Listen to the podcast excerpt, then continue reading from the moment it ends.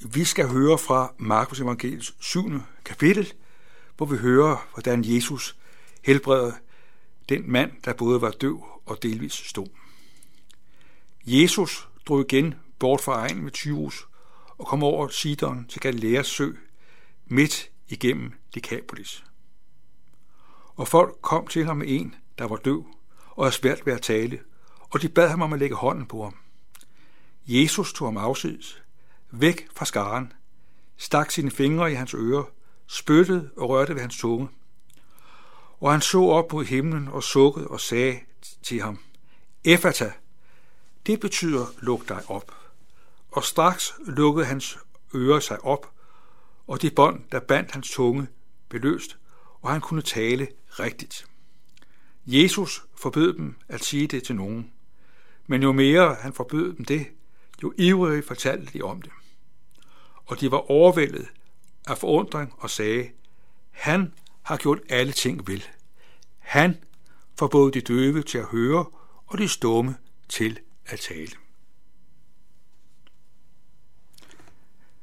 Det første, der øh, falder mig i øjnene, det er, at Jesus må have været i fantastisk god kondition. Fordi når vi hører, at Jesus han går fra Syros og kommer ned til Galileas sø, så er det en omvej, og det er nærmest omkring 100 km. Det synes jeg derfor er bemærkelsesværdigt, at Jesus han var altså i rigtig god kondition. Og man kan sige, at det er da mærkeligt, at Jesus går en sådan omvej. Og det synes jeg, det har den pointe, at når Jesus skal møde os, så er det ofte sådan, at han må gå en omvej. Mange af os er kommet til tro på Jesus, fordi Jesus han mødte os, fordi vi var gået på en omvej i vort liv. Jesus, han mødte denne mand, selvom det var en omvej. Sådan er Jesus den, der er parat og indstillet, til, indstillet på at møde os, også når vi begiver os ud på forskellige omveje. Så får vi også et øh, stærkt øh, billede af, hvad tro er. Der står, at folk kom til Jesus med en, der var døv og havde svært ved at tale.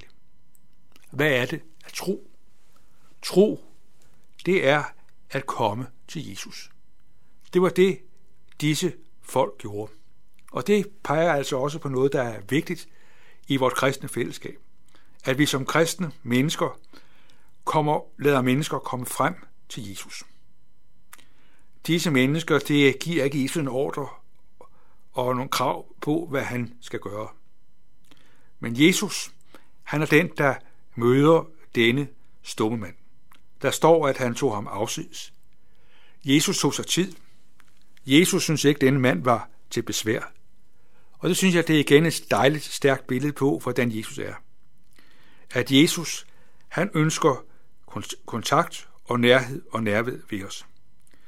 At Jesus er ikke den, der er fortravlet, hvor han er mere optaget af, hvad han, skal, hvad han skal gøre om fem minutter, og hvilke mennesker han skal møde om en time. Jesus er totalt nærværende, når vi står over for ham. Jesus ønskede at være ene med ham, møde denne mand præcis sådan, som han var. Det skulle ikke være en teaterforestilling. Derfor står der, at det foregik væk fra skaren. Og så ser vi, hvordan Jesus pædagogisk gør alt for at komme ind på livet af den mand. Han stikker fingrene i hans ører, spytter og rører hans tunge. Øh, jeg tror, mange af os ville have betakket os. Vi vil sige, at det var uhygiejnisk, det var klamt. Men Jesus, han gør det, der skal gøres. Han tænker ikke på, om det er ubehageligt eller det er uhygiejnisk. Han gør det, der skal gøres. Og så står der også noget, der er øh, spændende og interessant, at Jesus sukkede. Og der er jeg tænkt på, at det er tit sådan, at når jeg sukker, så bøjer jeg hovedet ned. Men her, der lærer Jesus også noget andet. Der står, at Jesus sukkede, og han så op mod himlen. Og det synes jeg, det er, er godt at tænke på, at vi må godt sukke, men det er også afgørende, at vi retter blikket opad. At vi retter blikket op mod Gud, som har skabt os. Og så hører vi, at Jesus han beder, luk dig op. Og så hører vi om et under, der i virkeligheden øh, har to elementer. På en måde er det et dobbeltunder. For det første lod Jesus det under ske, så denne mand kunne tale. Det var det første under. Men det næste under var jo også det, at manden, hør, hører vi, han kunne tale rigtigt. Øh, når vi tænker på et barn, der bliver født, som godt kan tale. Et barn har brug for to-tre år, før det er i stand til at tale rigtigt. Men denne mand var altså i et nu i stand til at tale tydeligt. Og tænk, hvilken ny tilværelse, der åbnede sig for ham. Nu kunne han blive forstået. Før havde han levet isoleret i sin egen verden. Hvor må det have været svært at blive misforstået og, og blive oplevet som en, der var besværlig. Nu får han lov til at indtræde i et normalt liv og fællesskab med andre mennesker. Hans liv blev åbnet, fordi Gud rørte ved hans tunge. Nu kunne han tale. Og ikke underligt, så var folk oppe, øh, øh, oppe på dupperne. De, det var svært at få hænder ned. Folk var enormt glade. De syntes, at det her det var bare fantastisk. Og øh, det er egentlig på, påfaldende, at det første, der sker, efter at Jesus har foretaget under, så gør de mennesker det modsatte af det, Jesus beder om. Jesus siger, at de ikke skal tale om dette under til nogen. Og det første, de gør, det er at, at sprede det rundt, vidt og bredt. De kan ikke øh, holde deres mund. Øh, det har Jesus givet en forklaring på en anden sammenhæng, hvor Jesus siger, at hvad hjertet er fyldt med, løber munden over med. De var så glade, at de ikke kunne lade være med at tale om det.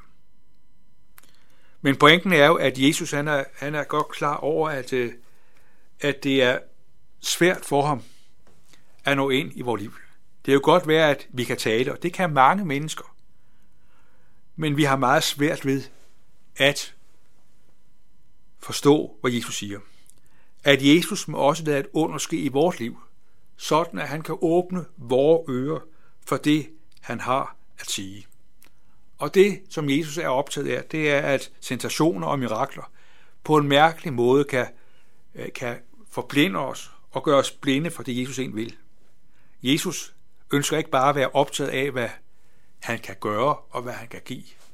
Jesus ønsker først og fremmest at give os livet og give os fællesskab med Gud. Og der siger Jesus altså, at alle de store gerninger, han kunne gøre, på en mærkelig måde kunne være blokerende, at det kunne være hindrende. Og derfor vil Jesus have, at det, der er afgørende, det er, at vores ører bliver åbne for det, han har at sige. For når han åbner vores ører, så får vi lov til at erfare følgen af Guds nåde og Guds barmhjertighed. At Gud er den, der igennem sin søn ikke bare gør en hel masse ting, men Jesus er den, der har åbnet os vejen til Gud, ved selv at blive menneske, ved selv at leve og, og dø og opstå for os. Han er den, der har banet os vejen til Gud. Skal vi fatte det, så må Gud røre os ved sin ånd. Og det er jo det fantastiske, at hver gang vi lytter til Guds ord, så tager Guds ånd over. Det betyder, at Gud ved sin hellige ånd gør det, Jesus siger, levende, nærværende og reelt for os. Gud er den, der virker ved sin ånd. Han er den, der lader det, som han vil, øh, virkelig gøres. Ånden kan vi ikke styre og kontrollere, ligesom vi ikke kan styre og kontrollere vind. Sådan kan vi ikke kontrollere og styre Guds ånd. Men Gud er den, der er i stand til ved sin ånd at skabe et gennembrud i vores ører og vores hjerter, sådan at det Jesus siger bliver til liv for os. Sådan at vi også kan aflægge det vidnesbyrd. Han får både de døve til at høre og de stumme til at tale. At det, der jo er så forunderligt, er der, hvor Guds ånd tager over, der bliver vi, bliver vi fokuseret på, hvad Jesus har gjort. Han har gjort alting vel. Sådan er det med Jesus. Jesus går aldrig noget halvt. Jesus går altid noget, der er fuldkomt. Han har gjort alting vel. Ikke bare det meste. Ikke bare øh, det, ja, det, det, det, uden forbehold. Han har gjort alting vel. Sådan får vi lov til at møde Jesus, som den, der har gjort alting vel, også for os.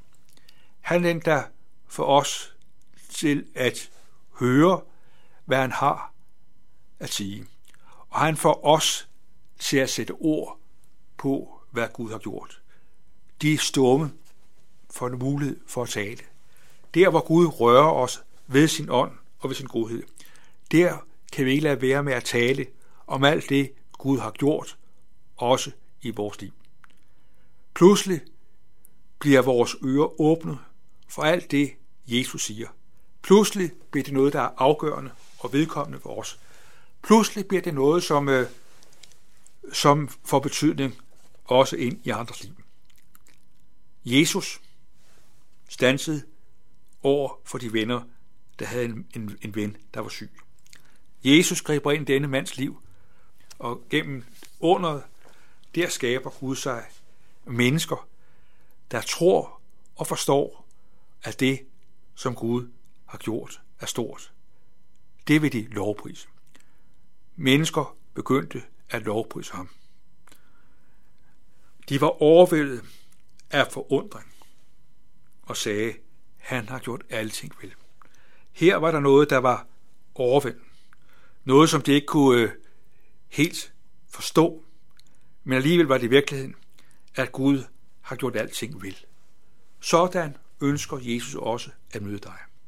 Han er parat til at gå en omvej for at møde dig der, hvor du er. Og så kan det godt være, at Jesus må sukke, men samtidig med, at Jesus sukker, så beder han, luk dig op, og så kan han bane vejen for Guds nåde og Guds fred og velsignelse i dit liv. Amen. Lad os takke op i. Himmelske Far, vi takker dig for din nåde og din barmhjertighed. Tak fordi du er parat til at gå en omvej for at nå os. Tak fordi du er i stand til at gribe ind. Vi beder om, at dit effata lukker dig op, også må blive en virkelighed i vores liv. Tak fordi du er i stand til at åbne både vores ører, vores hjerte og vores øjne for dig. Og vi beder om, at vi også må erfare, at du har gjort alting vel. Tak for dine velgærninger mod os. Tak for den dag. Vi beder om, at du må være os nær og give os alt det, du ser, vi har brug for. Vi beder dig for vores kære. Tak fordi I får lov til altid at lægge alting frem for dig. Amen.